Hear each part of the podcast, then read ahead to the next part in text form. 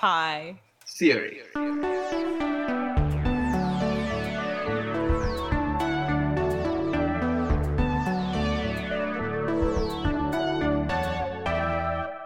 Welcome to High Theory. In this podcast, we get high on the substance of theory. I'm Kim Adams. And I'm Saronik Bosu. We are two tired academics trying to save critique from itself. Hello, and welcome to today's episode, which is very intriguingly titled Love as Critique.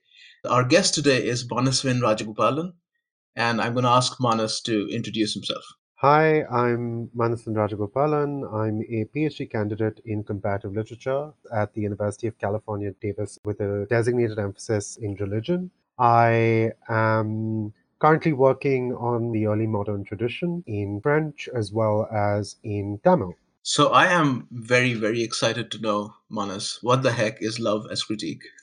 That's a great question. And I think it's a really challenging one as well.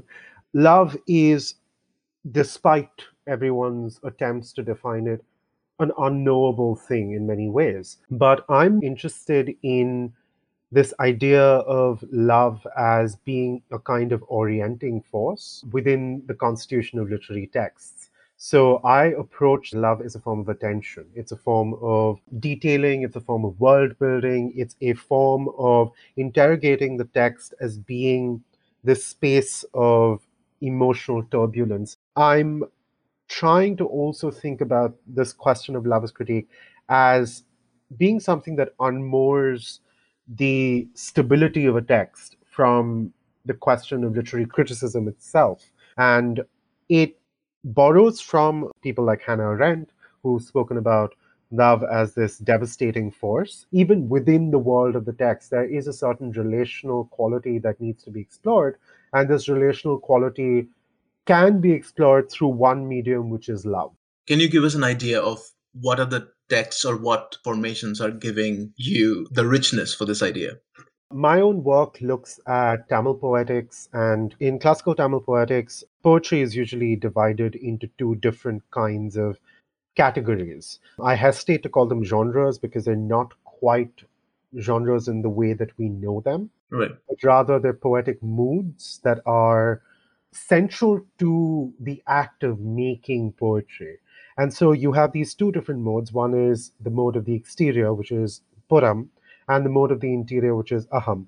And Aham poetry is generally oriented towards these questions of love, towards how love can be articulated in its different manifestations. So it makes use of ecological landscapes that are considered to be central to the imagination of Tamil speaking South India.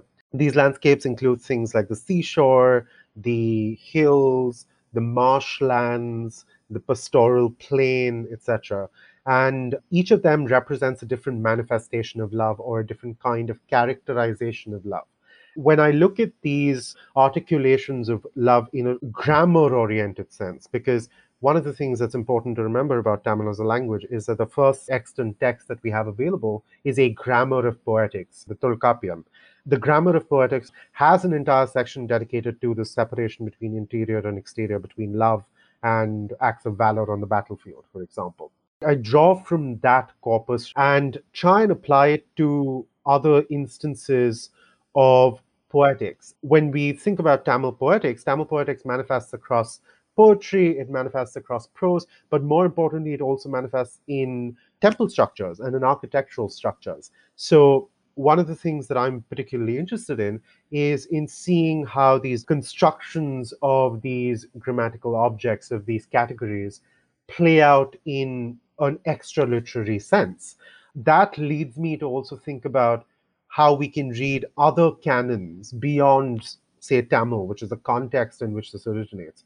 So, my particular interest is in Moliere's comedies and in fairy tales within the French literary tradition. And I'm teaching this course on major books of the ancient world. Part of that includes looking at texts like Plato's Symposium or the Hebrew Bible. What I'm doing there is really looking at these questions of love beyond just the sort of articulation of emotion, but also as a formal constraint or as a formal transgression. And that has been incredibly productive. In some sense, I'm trying to provide my students, but also myself, with the means to think about critical questions beyond sort of the jargon that is so heavy within the boundary of theoretical writing. On that pedagogical note, how do we use love as critique? Or how have you and your students been using love as critique? So that's interesting. We read a number of texts. We read the Song of Songs, we read Sappho's Fragments, we read Shakuntala, we've read part of the Aeneid because it's a very, very long text. But what we realized is that there are certain commonalities that are cropping up across these texts. And these commonalities are really commonalities related to questions of world building, of literary expansion, where these texts are talking about love, but at the same time constantly referring to a world outside of it, outside of the text itself, or even within the text but hidden from us, because we are not cognizant of those larger social relations that circulate around the core presentation. So there's really an interesting thing that's been happening in our conversations where my students are thinking about questions of who is this poem addressed to? Who is receiving it? What kind of articulations of reception can we see? But also, how is love being seen as a sort of unstable force, as something that cannot be controlled? Where you have these human figures who are saying, well, we're in love, but at the same time are constantly worried about the sort of consequences of it of the impact of it, the devastation that can come of unbridled love, which is, you know, the dominant theme within that entire section about Dido and her interaction with Aeneas. When Aeneas leaves Carthage and Dido kills herself within the Aeneid, you really see that expansion of love as this world destroying force as something that cannot be controlled, that is on this fine line between salvation and death. My last question How will love as critique save the world? Oof. Okay, so this is, I mean, it's a common question because people think about the future of the humanities and all of these big ideas of downfall of capitalism, etc. In some sense, I think it is important for us to think about a longer history and poetics of emotion. And I think it's important for us to contend with the heterogeneity of it. And I think that's a really important consideration, especially for those of us in the humanities, because our methods are so dictated by the global north, what we used to call Western civilization, etc. So I think my placement of love as critique would really be in an eye opening sense, in a means to force people to reconsider the assumptions on which their worldviews are built, their Weltanschauungs are built.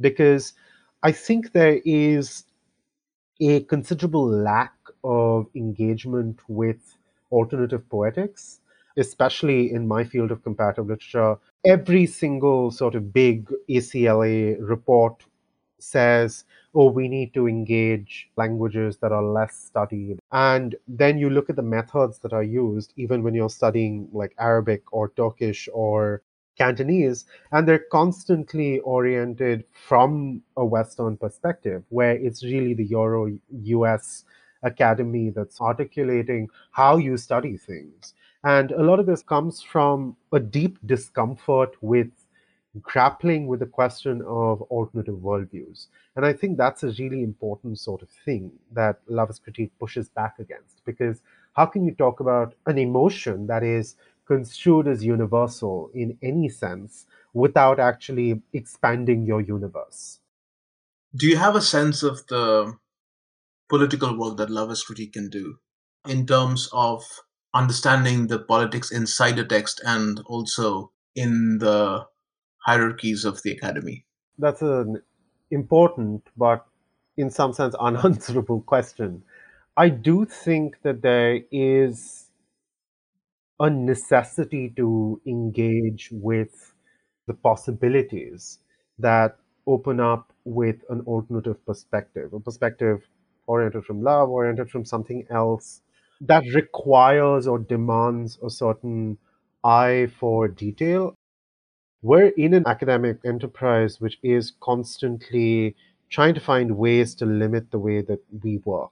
By like the hour, in fact, we see programs having funding cut, we see programs shrinking, faculty being non tenured rather than tenured, you have contingent workers across academia. And I think the question of compassion is always a constant one where you do have to be compassionate to people around you. I'm not sure how far my arguments will extend from the world of text to the world of lived experience. But obviously, I do hope that people think about the possibilities of expanding language use, expanding funding that goes into supporting graduate students who want to work on unconventional ideas, who want to work on world reorientation. That's, I think, the aim of every single graduate project that I've ever heard of. But I definitely do hope that my project approaches it in the same spirit, if not the same effect. That is a wonderful call to the future to end our conversation on. Thank you so much, Manas, for coming and talking to us about love as critique. Thank you so much for having me. And thank you for listening to High Theory. If you like our podcast, please review and subscribe on Spotify, iTunes, Patreon, or wherever you get your podcast fix. Saronik Bosu manages our social media presence. Owen Quinn composes our theme music, and Kim Adams and Saronik Bosu edit our audio. You can also find us at hightheory.net. We hope you have a highly theoretical day.